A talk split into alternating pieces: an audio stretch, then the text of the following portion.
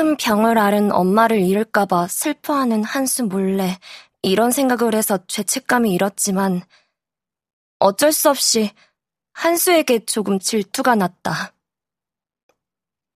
사랑하는 사람이 곧 세상에서 없어져 버린다는 걸 미리 알고 그 사람을 위해 무언가를 해줄 수 있다는 건 얼마나 좋은 일일까. 나에게는 언니를 위해 무언가를 해줄 수 있는 기회가 더 이상 없는데 한수에게는 남아있다는 사실에 불쑥 화가 났다. 너무 불공평해. 불현듯 나는 줄곧 내가 그렇게 생각해왔다는 걸 깨달았다. 그리고 그런 생각을 하자 한없이 서글퍼졌다.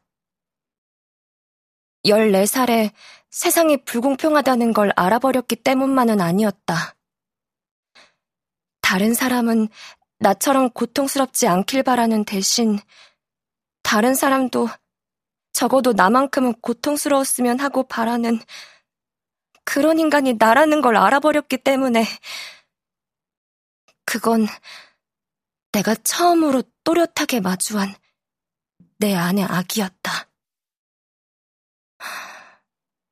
이모, 소용없는 줄 알면서도 뭔가를 하려는 바보 같은 마음은 대체 왜 생기는 걸까요? 나는 내 하얀 운동화 위로 녹아서 떨어진 아이스크림을 시무룩히 바라보다가 이모에게 물었다.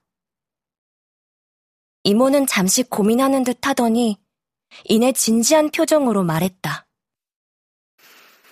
음, 간절하니까 그런 게 아닐까? 간절하니까? 응. 그리고 이모는 말했다. 만약에 네가 무인도에 혼자 갇혀 있다고 생각해 봐. 밤이 되었는데 저 멀리 수평선 가까이에서 불빛이 보이고. 그러면 너는 너무 멀어서 네가 보이지 않을 거란 걸 알면서도 무언가를 하지 않을까? 단 하나밖에 없는 성냥이라도 그어서 신호를 보내려고 하겠지. 간절하다는 건 그런 거니까.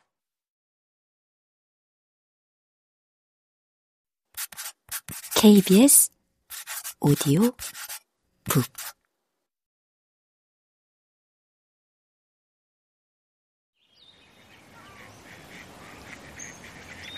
지금 생각해보면 이모의 그 말 때문이었던 것 같다. 내가 며칠 후 한수와 마요르카에서 돌아온 레나를 세 번째로 만난 오리 연못에서 나도 할게! 라고 말한 까닭은 소용없는 짓인 줄 알면서도 하고 마는 그 바보 같은 마음이 간절함이란 말을 들은 이상 그때의 나는 외면할 수 없었을 것이다. 간절한 마음이라면 나 역시 이미 너무도 잘 알고 있었기 때문에. 그리고 어쩌면 그때 나는 증명하고 싶었는지도 모르겠다. 그러니까 세상이 점점 더 나빠지고 있고, 나 역시 앞으로 점점 더 나빠지리란 걸 덜컥 예감해 버렸지만, 아직은 내게 그러한 흐름에 저항할 수 있는 힘이 있다는 걸 말이다. 잘 생각했어. 연못을 등진 채 웃으며 말하는 레나의 금빛 머리카락이 햇살에 반짝였다. 무언가를 찾는지 물속에 머리를 쳐박고 있던 오리 세 마리가 날아오를 듯 날개짓을 했고 과묵하기만 하던 한수의 얼굴이 누군가 불을 붙인 초처럼 일순 밝아졌다.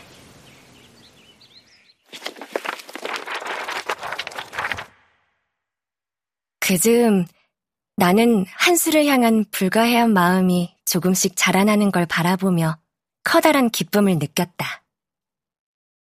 나는 레나도 한수도 모두 좋아했고 혼자 있을 때면 셋이 있는 시간이 어서 돌아오길 기다렸지만 한수와 단 둘이 있는 시간을 기다리는 일에 비하면 그건 견딜만한 지루함이었다.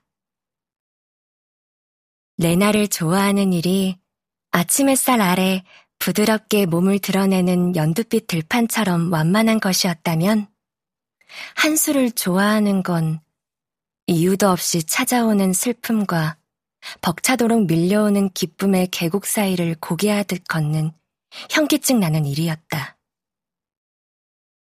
평상시엔 수줍음 많은 아이가 이따금씩 내 눈을 똑바로 보고 말할 때면 언젠가부터 뱃속이 천둥을 집어삼킨 것처럼 쿵쾅거렸다.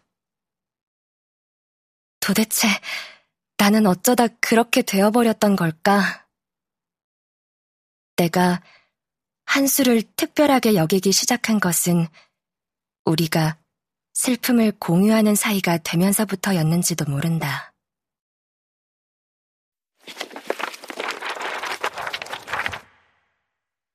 혜미야, 교회에서 아무런 성과가 없었던 거지.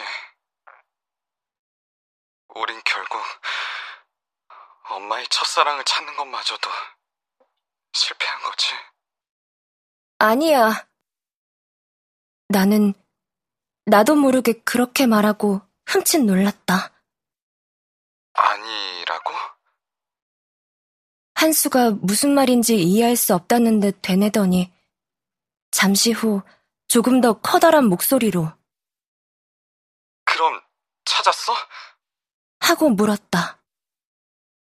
응, 교회에서 찾았어. 어떻게 찾았어? 아니, 그게 중요한 게 아니지. 그 사람 어디에 살아? 엄마 이야기 했어? 지금 당장 엄마를 보러 올 수 있대? 한수는 이제 거의 소리를 지르다시피 하고 있었다. 한수의 이토록 밝은 목소리를 들은 것은 아주 오랜만이었다. 응. 당연히 선자 이모를 기억하고 아주 그리워하고 있었어. 선자 이모가 아프다는 소식에 무척 슬프다며 울먹였어. 엄마를 보러 와주겠대? 나는 계획하지도 않은 거짓말이 또다시 내 입에서 술술 나오는 것이 믿기지 않았지만 거짓말은 멈춰지지 않았다. 아니, 안타깝게도 지금 당장 보러 갈 수는 없대. 이젠 결혼해서 가정도 있고, 무엇보다 직장 때문에 지금은 불가능하다고 하더라고. 너도 기억하지? 한국은 휴가가 정말 적어서 우리 아빠도 나를 보러 거의 오지 못한 거. 아, 그렇구나. 풀이 죽은 듯 한수의 목소리가 다시 가라앉았다. 나는 마음이 초조해졌다. 실망하긴 일러. 그 대신 그 아저씨가, 음, 아저씨가 선자 이모에게 편지를 보낼 거니까. 편지? 그 순간 내가 정말로 간절히 바란 건 한수의 마음에 다시 신락 같은 희망이라도 차오르는 것이었다. 응, 직접 가지 못하는 대신에 선자 이모에게 아직 잊지 못하고 있고, 비록 함께하지 못했지만 평생 이모만을 사랑해왔다는 내용의 편지를 쓰고 싶다고 하셨어. 나의 말을 다 들은 한수는 그거라도 정말 다행이다. 그걸 받으면 엄마가 잠깐이라도 행복해 하겠지?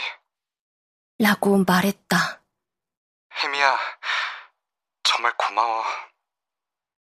너에게 내 고마운 마음을 어떻게 전해야 할지 모르겠어. 라고도. 전화를 끊고 나자 갑자기 주위가 지나칠 만큼 적막하게 느껴졌다. 전원 버튼을 누르고 수화기를 방바닥에 내려놓는데 얼마나 꽉 쥐고 있었는지 손가락이 아파왔다.